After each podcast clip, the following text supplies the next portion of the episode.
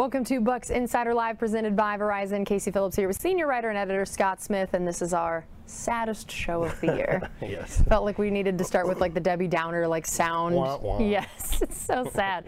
Um, you know, we, we were hoping we were talking about advancing this week, but we did not. So this is what we're all here for. I said this as we recorded Tampa 2 this morning when Bree and I did it. If this is our space to all come together as a Bucs community, commiserate, have our moment, but also get excited about the future. And we're going to do both of those things on this show. So let's start off with the takeaways from the Cowboys game. What stands out to you now that you have a, a few days to hear from people about it, digest it, look back at it? What stands out? Well, it, the Bucs actually got off to a decent start on, on defense, at least, and, and uh, two straight three and outs, made a lot of nice plays, and it looked like it was going to be, you know, a tight game, where Mm-hmm. maybe it'd be a game in the high teens or something, because the Bucs offense also, the Dallas defense also did two straight three and outs. So.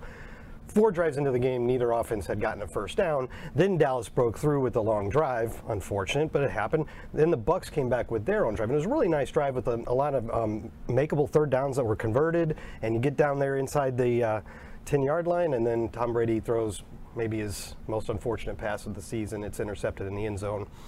You know, they go the other way for a touchdown, and it was kind of, it just kind of snowballed from there. Yeah, it's so interesting the way that the momentum is such a real thing. And I know that also, you know, the run game never really got going. It's interesting. I, you know, Coach Bowles on our show talked about how he felt like they were getting some decent runs. They did, it was actually. just, yeah, the inability to stick with it Yeah. because of what ends up happening with the overall flow of the game. and it, yeah, it makes you feel like it could have gone so differently the Yeah, way they were moving it. The run uh, numbers are misleading in two different ways. I think it was maybe 12 for 52, something like that. It's mis- it's misleading because obviously in the second half we were almost exclusively throwing the ball, but then the average, which is pretty good, I don't know, four and a half per carry or something, is also a little bit misleading because on those last desperate drives we got a couple third and ones and converted them with runs. Which they weren't defending against at that point. Right. So seven, eight yard runs on third and one just to move the sticks kind of inflated the average a little bit. So in both ways, the numbers are a bit misleading. But what isn't misleading is that Tom Brady threw 66 passes in that game. You know, Not how you want to draw that up. you get to 351 yards passing, uh, two touchdown passes.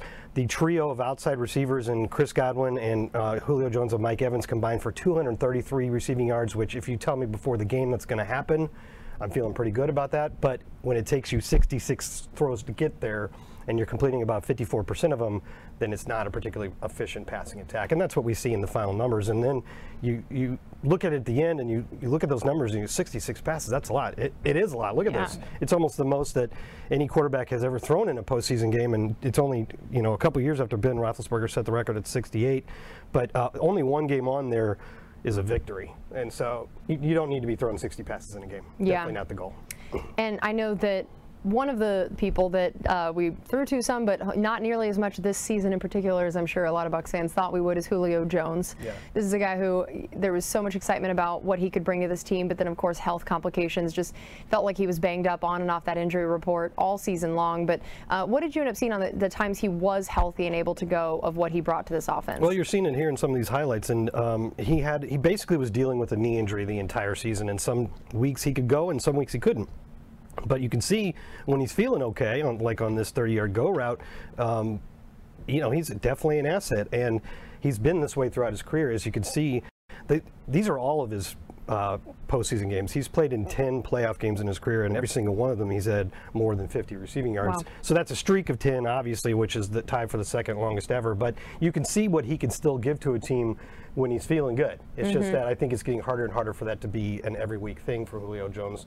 Maybe by the start of next year, if he's with us or somebody else, he'll, he'll be in in good shape. But that's what they said when he was coming into the season, if you recall. Um, you know, because he had injury issues with Tennessee the year before, and even in Atlanta before that.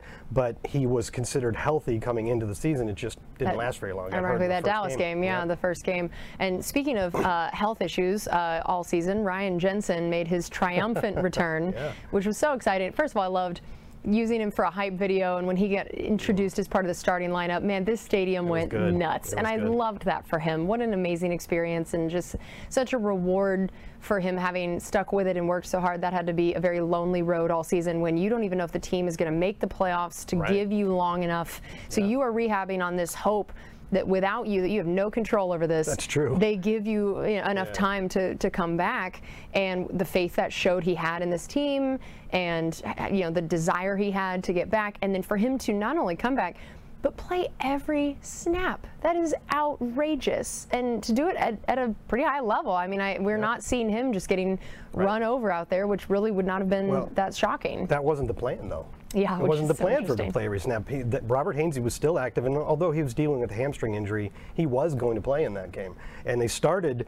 Um, they started Ryan 1st Mm-hmm. because they thought if we start Robert Hainsey and he gets hurt, now you're down to, to Ryan, and we're not sure he can play every snap of the game. So you start Ryan, see how far he can go. Well, he just kept feeling better the whole day. Crazy. You know, so not think- typically how it goes in a Yeah. football game where you feel better by the Well, I know, but maybe if you've been waiting so long, it just keeps fueling you up. that adrenaline And- was probably going. so it was impressive. It'll be interest, interesting to see where it goes from here because he didn't have surgery on, a, on an injury Right. you usually would. So is he fully recovered now or what? I mean, Yeah. we don't have all the details. In fact, we really didn't have the details on what the injury was until he finally said so after the game. So, Yeah. And it was pretty significant, like MCL, ACL, PCL. yeah, a no big deal. Who needs those? Who So- needs those? Um, yeah, it is a pretty remarkable story. Yeah, that's going to be interesting. You're right to see how this looks moving forward. That'll be one of the storylines of the offseason, I'm sure, is the offensive line. And one of the things that we'll talk about, I'm sure, with that is the draft of is this a position that you address? How early? How often? And so now, one thing we do know since the Buck season is over is where they'll be drafting. So take us through that and, and what you think this is going to mean to the team. So the Buccaneers end up in the 19th slot because the first 18 teams were already ordered. Those were the ones that didn't make the playoffs. And then the rest of it